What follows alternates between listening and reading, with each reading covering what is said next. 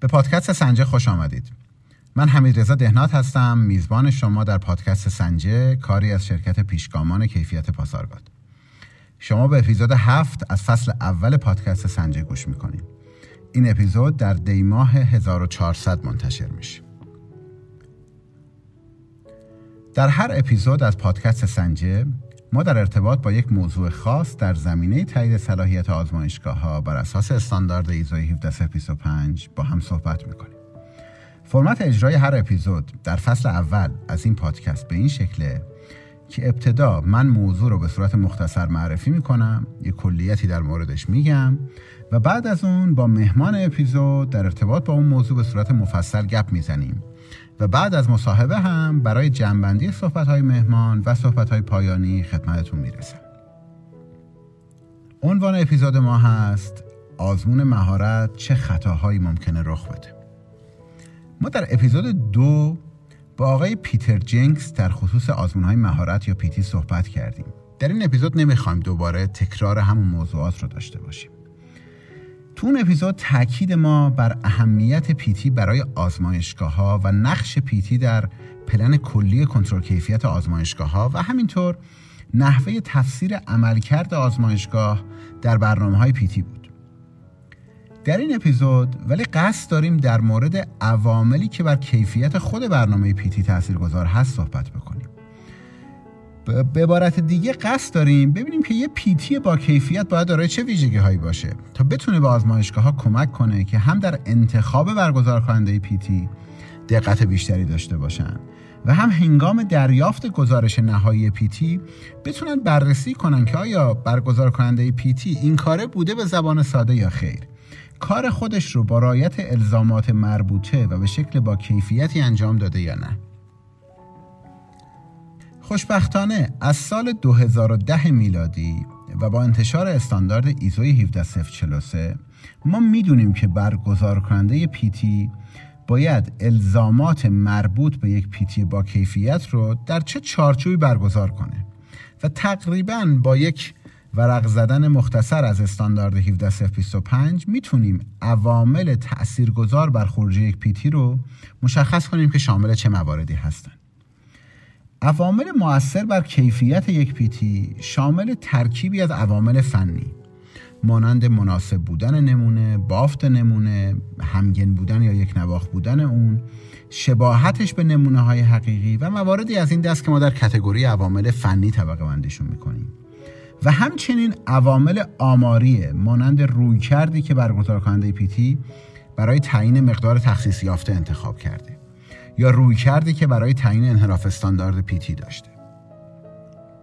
بند هفت هفت استاندارد ایزو 17325 هم به آزمایشگاه ها توصیه کرده که هنگام انتخاب برنامه پیتی به این موضوع توجه بکنن که آیا برگزار کننده PT الزامات استاندارد ایزوی 17043 رو برآورده می‌کنه یا خیر؟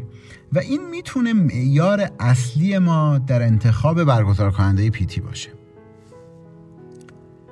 برای گفتگو در ارتباط با موضوع این اپیزود با آقای فیلیپ بریکس گفتگو کردم.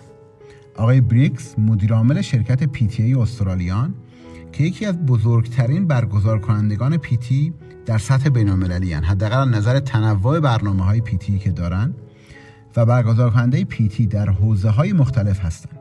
می‌تونید به سایت PT مراجعه بکنید PT Proficiency Testing Australia رو اگر گوگل بکنین می‌تونین به وبسایت PTA مراجعه بکنید و اونجا اطلاعات تکمیلی رو مشاهده بکنید آقای بریکس بیش از سی سال سابقه در زمینه برگزاری آزمون های مهارت یا پیتی دارن. دوره های آموزشی مختلفی رو در سراسر جهان برگزار کردن و مقالات متعددی از ایشون در این حوزه به چاپ رسیده.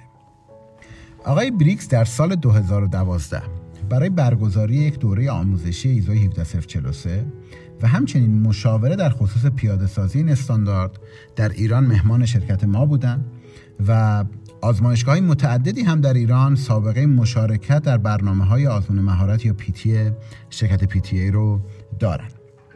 با آقای بریکس در خصوص عوامل مؤثر بر کیفیت آزمون های مهارت یا پیتی و همچنین ملاحظاتی که برگزار کنندگان پیتی باید مد نظر قرار بدن گفتگو کردم. از شما دعوت می‌کنم که به این مصاحبه توجه بفرمایید.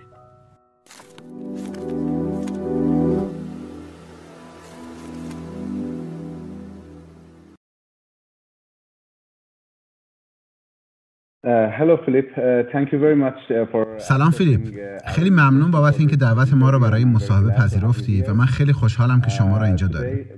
امروز همونطوری که قبلا در موردش صحبت کردیم قرار در ارتباط با موضوع آزمون مهارت. چه اشتباهاتی ممکن اتفاق بیفته؟ صحبت بکنیم ما می‌خوایم وارد جزئیات مربوط به چگونگی سازماندهی و اجرای آزمون مهارت و خطاهای بالقوه اصلی بشیم که ممکنه هین سازماندهی و اجرای آزمون مهارت اتفاق بیفته. برای شروع می‌تونم ازت خواهش کنم که به صورت مختصر خودت رو معرفی کنی و اطلاعاتی در زمینه تجربیات و سابقت به خصوص در زمینه آزمون مهارت رو در اختیار ما قرار بدی. خیلی ممنون حمید رضا. خیلی ممنون از دعوتت. برای اینکه در این بحث حضور داشته باشم. اسم من فیلیپ بریگزه. من برای کسب و کاری به نام آزمون مهارت استرالیا کار می‌کنم. که من تو این مجموعه مدیر عامل هستم. و این کسب و کار از سال 2006 آغاز به کار کرد و قبلتر از اون بخشی از ناتا بود که مرجع تایید صلاحیت استرالیا است. ما در واقع زیر مجموعه کاملی از ناتا هستیم. ما دفتری در سیدنی داریم و من در دفتر سیدنی به همراه هفت نفر دیگه کار می‌کنم. ما همچنین دفتر و شعبه‌ای در شهر بریزبن در شمال سیدنی داریم. من در حال حاضر حدود سی سال تجربه در زمینه آزمون مهارت دارم.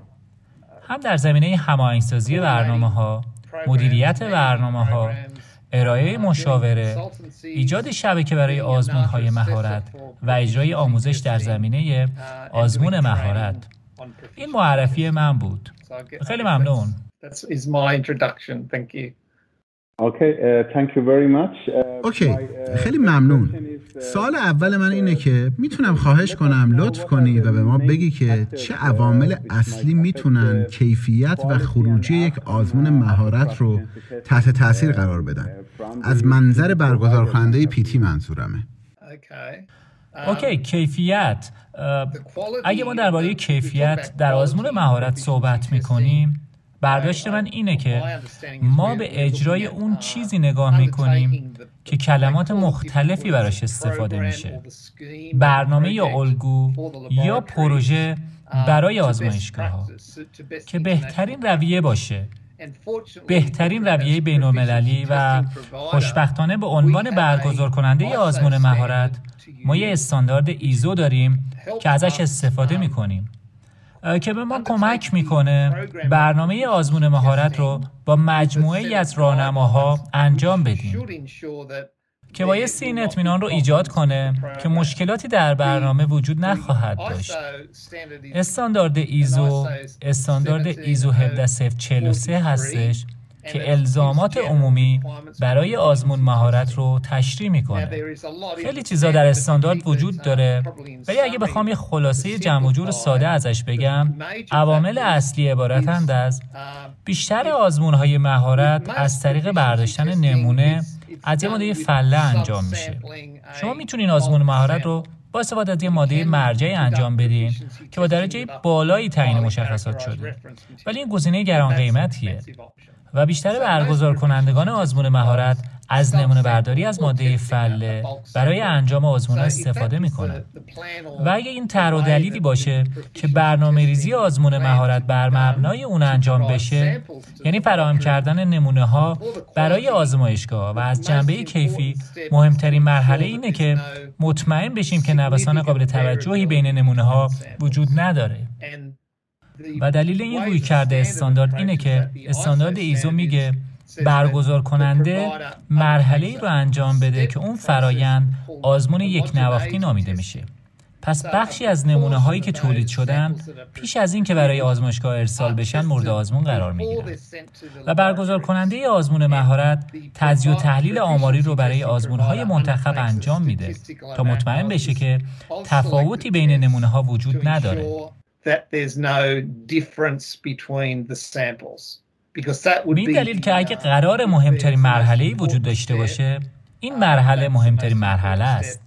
حتی مهمتر از نتایج آزمایشگاه ها و تمام این کارها حتی قبل از اینکه آزمایشگاهی شرکت کننده نمونه ها رو دریافت کنن بایستی انجام بشه.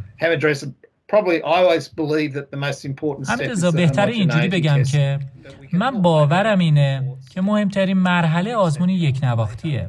ولی می‌تونیم جلوتر در مورد گزارشات و سایر موارد صحبت کنیم. در مورد آمار برای کیفیت پیتی شما به آماری نیاز دارین که به آسونی برای شرکت کنندگان قابل درک باشه. و در سطح بین برای برنامه های آزمون مهارت پذیرفته ترینشون امتیاز زد هستش و پارامترهای آسونی در استاندارد در خصوص چگونگی تفسیر امتیاز زد وجود داره. و اگه در گزارش شرکت کننده این داده ها رو داشته باشه در واقع خودشون هم می‌تونن امتیازات زد و حساب کنن. پس اینجوری نیست که ما عملیات آماری رو انجام بدیم و شرکت کنندگان آمار رو درک نکنن. یه برنامه با کیفیت بحثای آماری داره که به آسونی قابل استفاده و قابل درک باشن. و آمار با این هدف اصلی مورد استفاده قرار می‌گیره تا عملکرد آزمون آزمایشگاه ها مورد ارزیابی قرار بگیره. پس دو موضوع وجود داره. یکی آمار و اون یکی مرحله برنامه ریزی برای یک نواختی.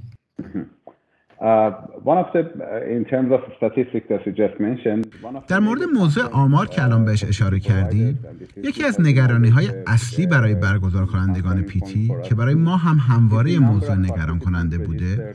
تعداد شرکت کنندگانیه که برای یک نوبت خاص پیتی ثبت نام می‌کنن و برگزار کنندگان آزمون مهارت باید حداقل تعداد قابل قبول که برای تجزیه و تحلیل آماری مناسب باشه را مشخص کنند. تا سیگنال صحیحی به آزمایشگاه شرکت کننده در خصوص عملکردشون ارائه کنند. چه ملاحظاتی رو در مشخص کردن این حداقل تعداد شرکت کنندگان باید در نظر بگیریم تا ارزیابی قابل اطمینانی از شرکت کنندگان داشته باشیم؟ و ما چگونه بایستی به این حداقل تعداد برسیم؟ و سوال من اینه که آیا می‌تونیم بگیم حتی پیتی های با تعداد کم شرکت کننده کماکان قابل اطمینان هستند و شرکت کنندگان می‌تونن به سیگنال عمل کردی که در گزارشات پیتی با تعداد کم شرکت کنندگان اومده اطمینان داشته باشند. اوکی خب تعریف آزمون مهارت در استاندارد در مورد مقایسه بین آزمایشگاهی حرف می‌زنه. و کلمه مقایسه بین آزمایشگاهی در تعریفش میگه دو یا تعدادی بیشتری آزمایشگاه. تفسیر کردنش اینجوریه که اگه ما بگیم دو یا تعدادی بیشتر البته در برنامه های بزرگ ممکنه 20 آزمایشگاه وجود داشته باشه خب ولی ما فرض می‌کنیم که دو تا آزمایشگاه داریم. کماکان یه آزمون مهارت محسوب میشه. به این دلیل که آزمایشگاه اول می‌تونه اصطلاحا آزمایشگاه مرجع باشه. اونی که مقدار تخصیص یافته رو برای ارزیابی تعیین می‌کنه. آزمایشگاه دوم می‌تونه آزمایشگاه شرکت کننده باشه.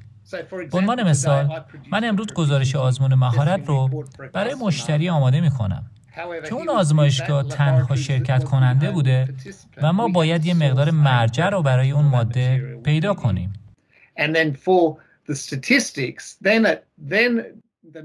و بعد از اون برای اهداف آماری تعداد آزمایشگاه ها تعیین کننده رویکرد آماریه که شما استفاده می‌کنید. به این دلیل که ما امتیاز زد رو نمی‌تونیم محاسبه کنیم چون انراف استانداردی وجود نداره.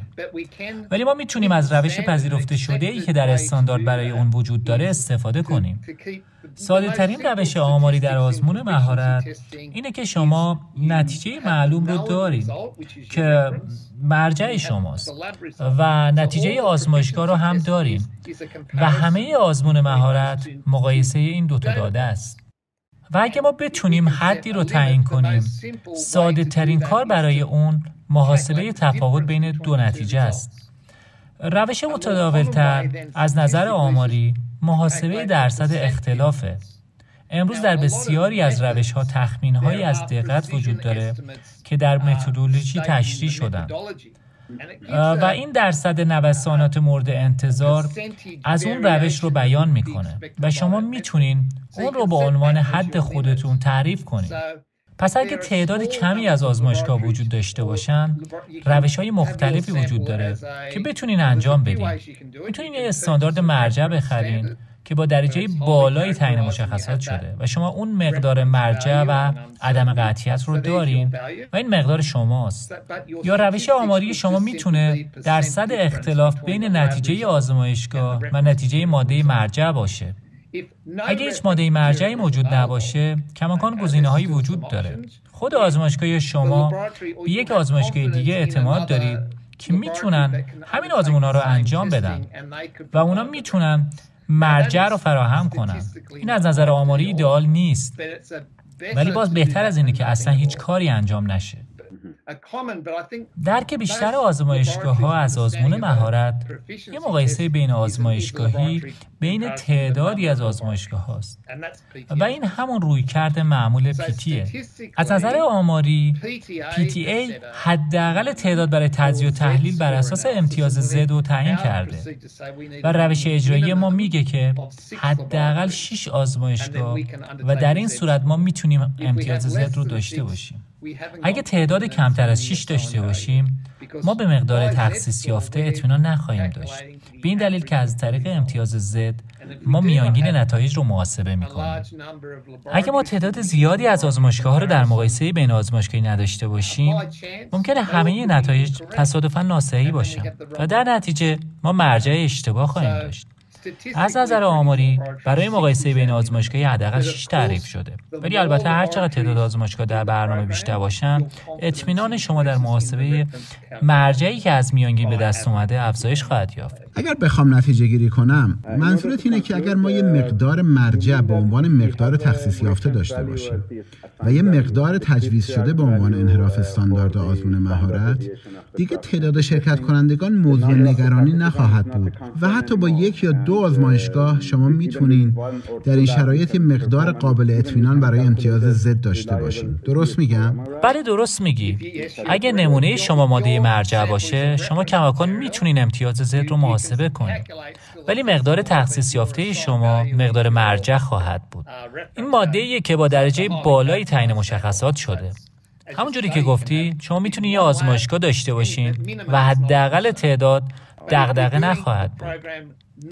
ولی اگه شما برنامه رو بدون ماده مرجع انجام بدین و با یه ماده فله و برداشتن زیرنمونه انجام بدین و سپس میانگین رو محاسبه کنین به تعداد بیشتری از آزمایشگاه نیاز دارید. اوکی یکی از موضوعات اصلی در سازماندهی پیتی ها بحث حمل و نقل نمونه هاست به خصوص برای نمونه های حساس به دما مانند آزمون های غذا یا آزمون های میکروبیولوژی آب یا سایر حوزه های مشابه و بعضی وقتها به خصوص هنگامی که شما پیتی رو در سطح بین المللی برگزار می‌کنین این امکان برای شما وجود نداره. تا از یک پارچگی نمونه ها هین حمل و نقل مطمئن بشین. برگزار کنندگان پیتی چگونه باید این موضوع را مدیریت کنند؟ و آیا امکانش وجود داره که فقط این تغییرات محتمل در نمونه رو در انحراف استاندارد یا عدم قطعیت مقدار تخصیص یافته در نظر بگیریم؟ از امتیاز زد پریم به جای امتیاز زد استفاده کنیم تا عدم قطعیت مقدار تخصیص یافته رو که ممکنه از حمل و نقل تاثیر پذیرفته باشه شامل بشه. می‌تونی لطف کنی و نظرت رو در این باره به ما بگی.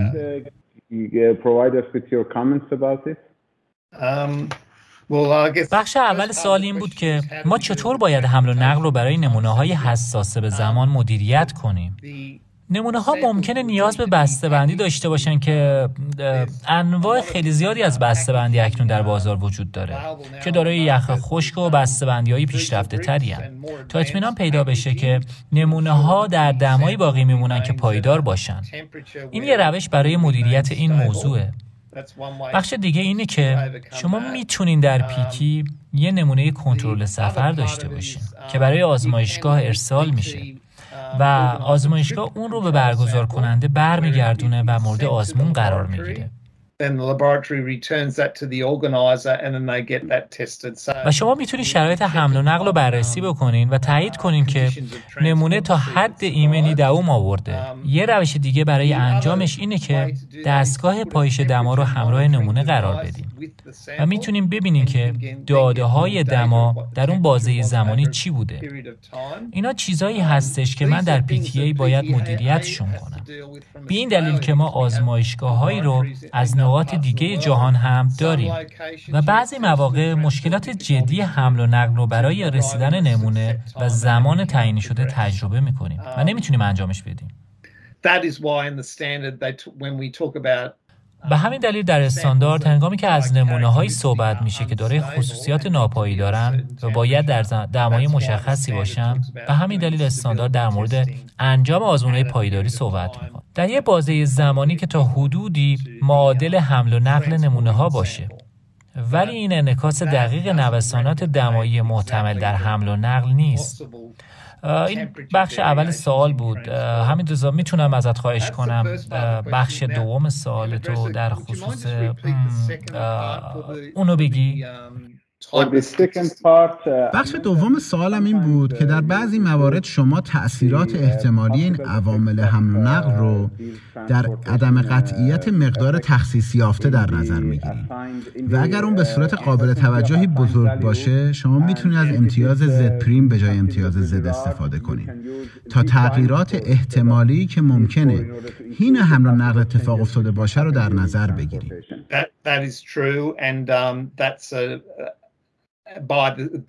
این درسته و مطابق استاندارد ایزو روی کردیه که شما می‌تونین استفاده کنین. تفسیر این خیلی شبیه نسبت این هستش که توی برنامه های کالیبراسیون استفاده میشه. بعضی وقتا این اطلاعات باید ورودی هایی باشه که توسط مشاور فنی برنامه ارسال میشه تا بگه که چقدر می‌تونه روی عدم قطعیت اندازه‌گیری برای اون ماده تاثیر داشته باشه. و ممکنه نیاز به انجام بعضی محاسبات باشه. ولی بعضی وقتا ممکنه تأثیری نداشته باشه. um, وقتی شما انتظار دارین که تاثیر داشته باشه. شما تجزیه و تحلیل آماری استاندارد خودتون رو انجام میدین.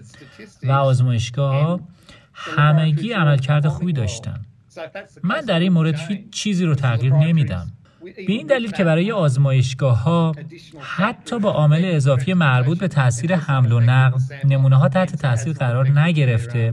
و توانایی اونها در انجام آزمون و ارزیابی عمل کرده اونها نیز تحت تاثیر قرار نمی‌گیره. من ممکنه با نگاه به سایر روی کردها و اگه به نظر برسه که به ضرر یکی از شرکت کنندگان خواهد بود نیاز به تغییر داشته باشم. ولی اگه همگی عمل کرده خوبی داشته باشن من آمار رو همون گونه که بوده استفاده خواهم کرد. اوکی سوال بعدی من اینه که من می‌دونم PTA در حوزه های خیلی زیادی PT برگزار می‌کنه. از آزمون های شیمیایی تا آزمون های مکانیکی برای انواع مختلف نمونه و تا اونجایی که من می‌دونم بسیاری از فعالیت های فنی به پیمانکاران فرعی واگذار میشه. شامل تهیه نمونه و آزمون های یک نواختی و پایداری. و اون چیزی که تمایل دارم بدونم اینه که من دشواری های این کار رو می‌دونم و مدیریت این پیمانکاران فرعی یک وظیفه دشواره.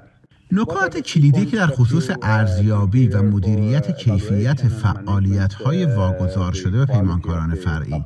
در نظر می‌گیری شامل چه مواردی؟ معیار اصلی در انتخاب پیمانکار فرعی که به صورت معمول. در این موردی که ما داریم صحبت می کنیم تامین کننده نمونه هایی که ما قصد توضیح اونها رو به عنوان نمونه آزمون مهارت داریم. که داره از یه آزمایشگاه میاد.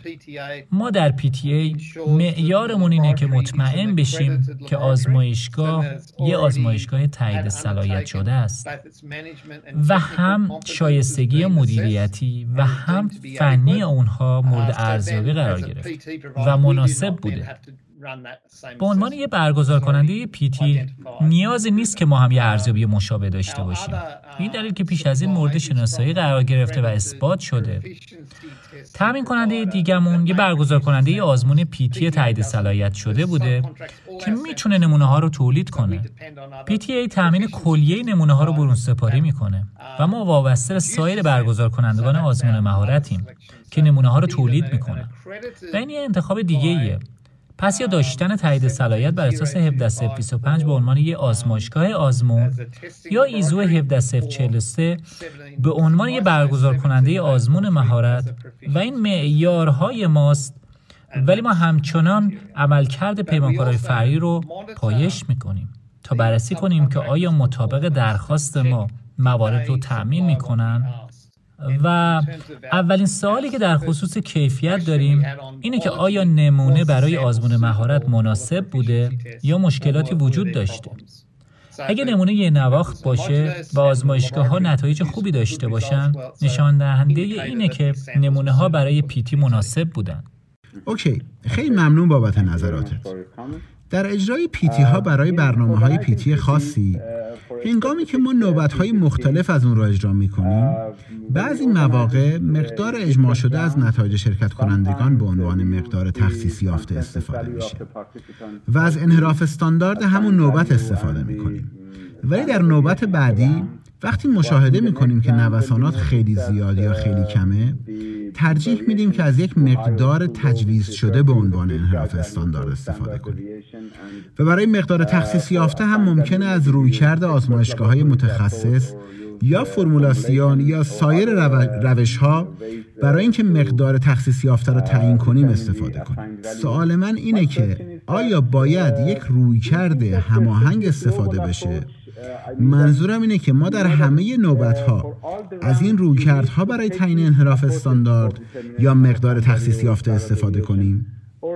یا این قابل قبول خواهد بود که از یک مبنای موردی برای تعیین مناسب ترین مقادیر برای هدف برای مقدار تخصیص یافته و به خصوص انحراف استاندارد پیتی استفاده کنیم. به این دلیل که برای نمونه های نامعلوم به صورت معمول مقدار اجماع شده به عنوان مقدار تخصیص یافته استفاده میشه. ولی برای انحراف استاندارد ممکنه شما انتخاب های مختلفی داشته باشید معادله هورویتز داده های همون نوبت یا داده های گذشته شما می‌تونه تخمین مناسبی باشه. نظرت در این مورد چیه؟ روی کرده که PTA استفاده می‌کنه. اینه که اگه ما برنامه داشته باشیم که داده های گذشته براش موجود باشه و یکی از نوبت ها خیلی متغیر باشه و انراف استاندارد ممکنه خیلی بزرگ باشه این قابل قبول نیست. به این دلیل که به عنوان مثال آزمایشگاه های با داده های پرت شناسایی نمیشن. ما چیزی رو محاسبه می‌کنیم که بهش میگیم ضریب تغییر هدف. که بر اساس انراف استانداردی در نظر گرفته میشه که ما به عنوان یه میزان ثابت یا مقدار ثابت در اختیار داریمش. اگه بخواید به صورت درصدی و ما فقط اون رو به عنوان هدف تعیین می‌کنیم و در محاسبه امتیاز زد اعمالش می‌کنیم. هنگامی که ما مقدار تخصیص یافته رو محاسبه می‌کنیم مقدار تخصیص یافته کماکان میانگینه. ولی ما نگران پراکندگی نتایج هستیم. اگه خیلی پهن باشه باریکترش می‌کنیم و به این شکل نوعی از سواد رو در نوبتهای مختلف حفظ می‌کنیم و این مقدار مورد انتظار ماست. و به محض اینکه یه برنامه برای چند نوبت اجرا بشه شما می‌تونی محاسبه کنید که این انحراف استاندارد مورد انتظار چقدر خواهد بود؟ پس هنگامی که نوسان از اون چیزی که مورد انتظار بوده بیشتر باشه مورد استفاده قرار می‌گیره. و دلیل پشتش اینه که شما به داده های گذشته نگاه کنید و اون چیزی که ضریب تغییر هدف نامیده میشه رو حساب کنید که یکی از پارامترهاییه که در محاسبه امتیاز زد مورد استفاده قرار می‌گیره. بعضی وقتا البته نه خیلی زیاد برعکس این ممکن اتفاق بیفته. توافق خیلی فشرده و نزدیک بین آزمایشگاه وجود داره و یه آزمایشگاه که کاملا قابل قبول بوده با امتیاز زد پرت محسوب میشه. ولی این مورد پرت معتبری نیست و البته شما باید محدوده پذیرش خودتون رو گسترده تر کنین. اگه ما به اون چیزی که اکثر افراد بهش توضیح نرمال نتایج میگن فکر کنیم در اون مورد خیلی باریک بود و هنگامی که ما توضیح گسترده ای از نتایج داشته باشیم آزمایشگاه های با داده های پرت به دلیل گستردگی بیش از حد شناسایی نمیشن پس ما اساسا داده ها رو جوری مرتب می‌کنیم که به سطح قابل قبول برگردن و تعیین هدف در پیتی روی کرده قابل قبولیه اجازه بده با همین موضوع انحراف استاندارد ادامه بدیم. به نظر من موضوع خیلی مهمی در ارزیابی عملکرد شرکت کنندگان در آزمون مهارت تلقی میشه. از اونجایی که در تعدادی از مستندات بهش معیار ارزیابی عملکرد هم اطلاق میشه. شما اشاره کردی که میشه یه مقدار هدف رو برای انحراف استاندارد تعیین کرد. چه عواملی رو برای تعیین این مقدار هدف بایستی در نظر بگیریم؟ آیا بایستی از یک روش آزمون خاص پیروی کنیم؟ و در یک نوبت پیتی ممکن از روش های مختلفی استفاده بشه و پیروی از یک روش آزمون خاص ممکنه ریسک بالایی داشته باشه. پیروی از داده های قبلی یا داشتن مدل ریاضی. من می‌دونم که بعضی از ارائه دهندگان پیتی مشهور همواره از مدل هورویتس برای محاسبه انحراف استاندارد خودشون استفاده می‌کنن چه عواملی رو برای رسیدن به مناسب ترین مقدار برای هدف در تعیین مقدار انحراف استاندارد باید در نظر بگیریم؟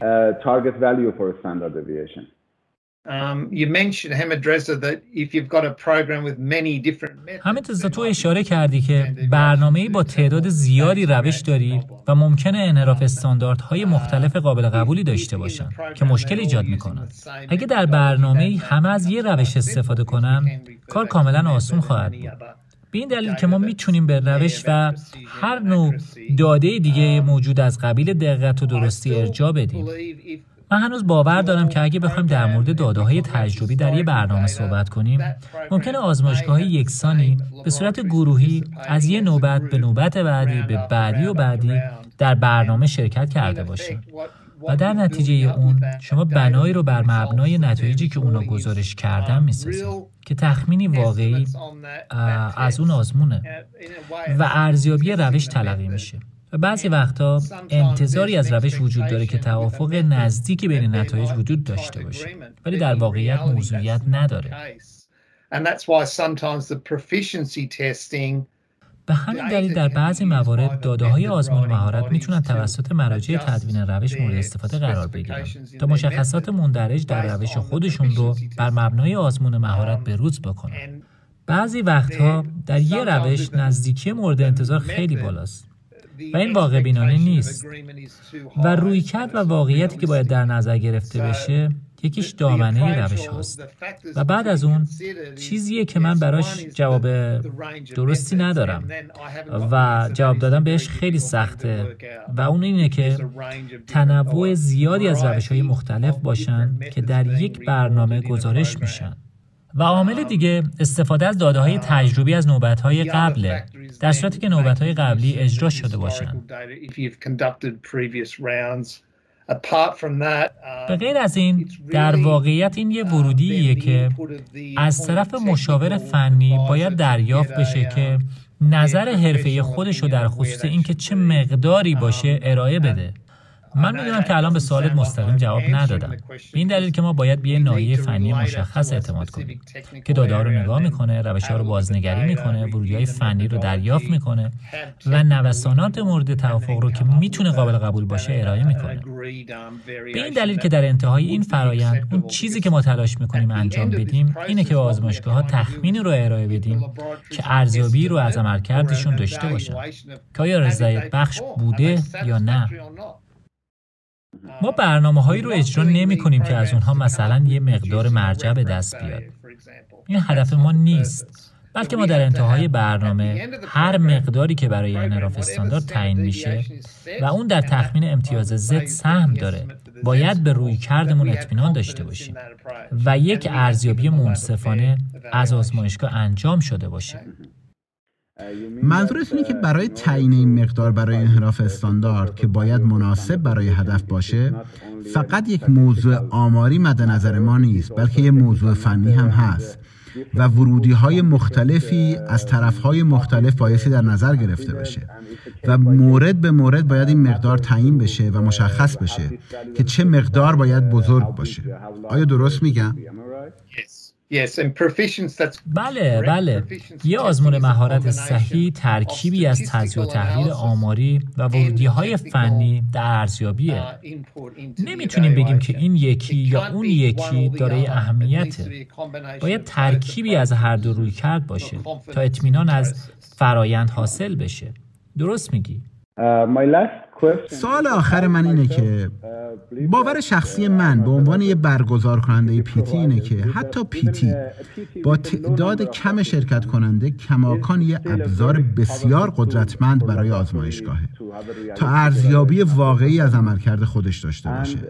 و آزمایشگاه ها نباید نسبت به تعداد شرکت کنندگان یک نوبت پیتی خیلی حساس باشه. و باید به برگزار کننده پیتی اعتماد داشته باشن. به خصوص برگزار کننده پیتی تایید صلاحیت شده. و همچنین باید توسط طرفهای زینف مانند مراجع تایید صلاحیت مورد تشویق قرار بگیرند تا در هر پیتی که موجوده شرکت کنند بعضی وقتها در ایران شرایط موجود ما اینجوریه که مقایسات بین آزمایشگاهی که توسط خود آزمایشگاه ها برگزار شده در ارزیابی های تایید صلاحیت معادل پیتی در نظر گرفته میشه. با من در این مورد موافقی یا نظری در این مورد داری؟ من فکر می‌کنم که آزمون مهارتی که توسط خود آزمایشگاه ها برگزار میشه من بهش اعتماد ندارم. به این دلیل که در این زمینه تخصص ندارم. ولی یه برگزار کننده پیتی تایید صلاحیت شده داره تخصصه و ما مطابق استاندارد ایزو کار می‌کنیم تا از کیفیت مطمئن بشیم. اون چیزی که خود آزمایشگاه سازماندهی می‌کنن من خیلی به فرایندشون و خروجی اون اطمینانی ندارم. ولی با این وجود انجام دادن همینم بهتر از اینه که اصلا هیچ کاری انجام نشه. اگه منجر به دست آوردن اطلاعاتی برای آزمایشگاه بشه که آیا اونجوری که کار می‌کنه معتبره و بایستی تشویق بشه. مراجع تایید صلاحیت بایستی استفاده از برگزار کننده آزمون های مهارت تایید صلاحیت شده رو ارجح بدونن نکته دیگه که دارم اینه که بعضی وقتا هنگامی که آزمایشگاه خودشون برنامه رو اجرا می‌کنن ممکنه آزمایشگاه هایی باشن که همه زیر مجموعه سازمان واحدن. و در نتیجه اونا از یه سیستم کیفیتی یکسان استفاده می‌کنن. و گزارش نهایی اون آزمون مهارت این جوریه که همه آزمایشگاه ها به یکدیگه نزدیکن. و خوشحالن. ولی ممکنه نتایج به هم نزدیک باشه. ولی جواب همه اشتباه باشه. مزیت سراغ یه برگزار کننده پیتی برون سازمانی تایید صلاحیت شده رفتن اینه که ما تعداد زیادی آزمایشگاه های مختلف از سازمان های مختلف داریم تا مقدار اجماع شده خودمون رو بر پایه اونها به دست بیاریم. و اطمینان بیشتری داریم که این مقدار مقدار واقعی باشه که مبنای مقایساته. و فکر می‌کنم که این مزیت یه برنامه تایید صلاحیت شده باشه. در خصوص تعداد آزمایشگاه ها تا وقتی که به مقدار مرجع اطمینان داشته باشیم نگرانی نداریم. استانداردی که ما بر اساس اون تایید صلاحیت شدیم به ما اجازه استفاده از رویکردهای آماری مختلفی رو هنگامی که تعداد کمی از آزمایشگاه وجود داشته باشم میده. که کماکان ارزیابی عملکرد معتبری وجود داشته باشه. به این دلیل که پیتی به زبان ساده مقایسه بین آزمایشگاهی که هدف اون ارزیابی عملکرد آزمون آزمایشگاه هاست. پس اگر ما بتونیم مقایسه انجام بدیم و دو آزمایشگاه داشته باشیم و به مرجع هم اطمینان داشته باشیم یه ارزیابی آزمون مهارت معتبر خواهیم داشت. اوکی من سوالاتم تموم شده. آیا موردی هست که بخوای به مباحثمون اضافه کنی فیلیپ؟ فقط موردی رو می‌خوام به افراد آزمایشگاه های مشارکت کننده بگم که آزمون مهارت به این خاطر هستش که به مراجع تایید صلاحیت کمک کنه تا به تصمیم گیری در خصوص شایستگی شما برسن. قراره که مکمل فرایند تایید صلاحیت باشه و داده های عینی واقعا خوب و حقیقی از عملکرد آزمون ارائه میده. من می‌تونم به شما بگم که کارم رو درست انجام میدم و با پیتی می‌خوام این رو به شما نشون بدم. گزارش پیتیم رو به شما نشون بدم و نشون بدم که عمل کردم چگونه است. و این کاری که برگزار کنندگان آزمون مهارت انجام میدن برای فرایند تایید صلاحیت به صورت کلی بسیار حائز اهمیته که بر شایستگی آزمایشگاه ها متمرکزه خیلی ممنون. خیلی ممنون بابت نظر پایانیت و همچنین بابت زمانی که گذاشتی. برای من بحث خیلی قشنگی بود یادگیری های زیادی برای من داشت و خیلی خیلی از حضورت در اینجا تشکر می‌کنم. خیلی ممنون. And uh, I really really uh, appreciate your presence here. Thank you very much. باعث افتخار من بود. خیلی ممنون حمید رضا. خیلی ممنون. وقتت بخیر. خیلی ممنون.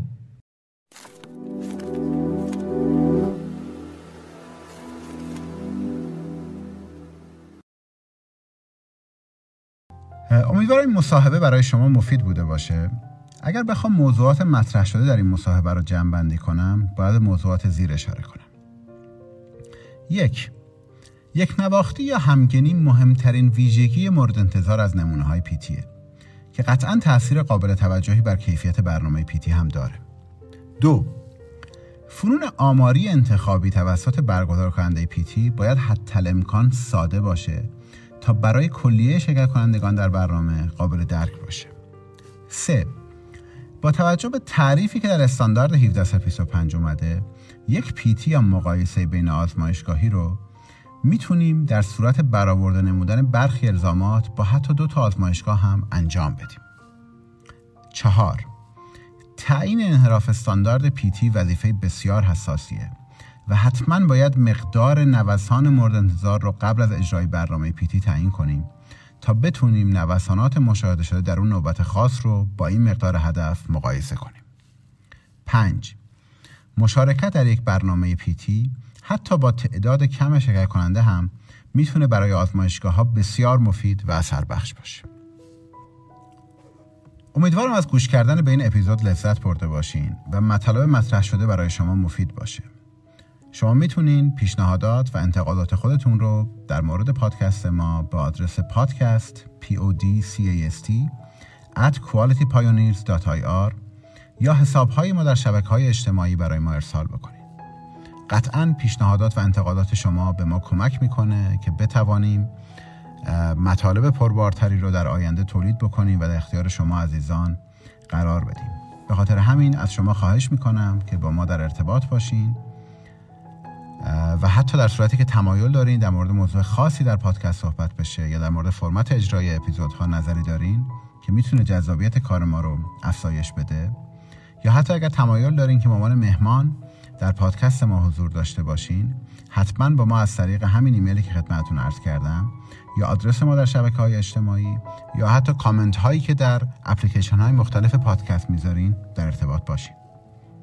پادکست ما از طریق اپلیکیشن های مختلف پادکست مثل Castbox، Apple Podcast، Google Podcast و سایر اپلیکیشن ها هم منتشر میشه. فایل صوتی پادکست در کانال تلگرام ما بارگذاری میشه و شما می‌تونید از طریق کانال هم اون رو دانلود بکنین یا بهش گوش بکنین. فایل های تصویری مربوط به مصاحبه های ما هم از طریق کانال شرکت در یوتیوب و آپارات در دسترس هست. لطفا در صورتی که براتون امکان داره پادکست ما رو حتما از طریق اپلیکیشن های پادکست مخصوصا Castbox گوش کنین. به این دلیل که ما می‌تونیم تحلیل کامل و جامعی از شنوندگان خودمون و همینطور روند افزایشی یا کاهشی مخاطبینمون داشته باشیم که به ما کمک می‌کنه در برنامه ریزی که برای تولید اپیزودهای آتی داریم. داره قبل از خدافسی از زحمات همکاران عزیزم به خصوص صادق صادقی و حبیب حسینی عزیز که بدون همراهی اونها امکان تهیه این اپیزود رو نداشتیم کمال تشکر رو داشته باشم. تولید این پادکست بخشی از مسئولیت اجتماعی شرکت ماست و شرکت پیشگامان کیفیت پاسارگاد در راستای افزایش آگاهی آزمایشگاه های کشور عزیزمون با افتخار این پادکست رو به صورت رایگان در اختیار کلیه مخاطبین خودش قرار میده. و امیدوارم که انتشار این پادکست تونسته باشه به افزایش آگاهی شما کمک بکنه و در رسالت اصلی خودش که این افزایش آگاهی هست موفق بوده باشه. در صورتی که از پادکست ما راضی هستین حتما شنیدن این پادکست رو به همکاران خودتون به کامیونیتی که اطرافتون هست و دوستان خودتون پیشنهاد بدین. برای همه شما آرزوی لحظاتی شاد و توأم با سلامتی رو دارم و همه شما رو به خدای بزرگ میسپارم. من حمید رضا دهنات هستم و شما شنونده پادکست سنجه بودین. کاری از شرکت پیشگامان کیفیت پاسارگاد.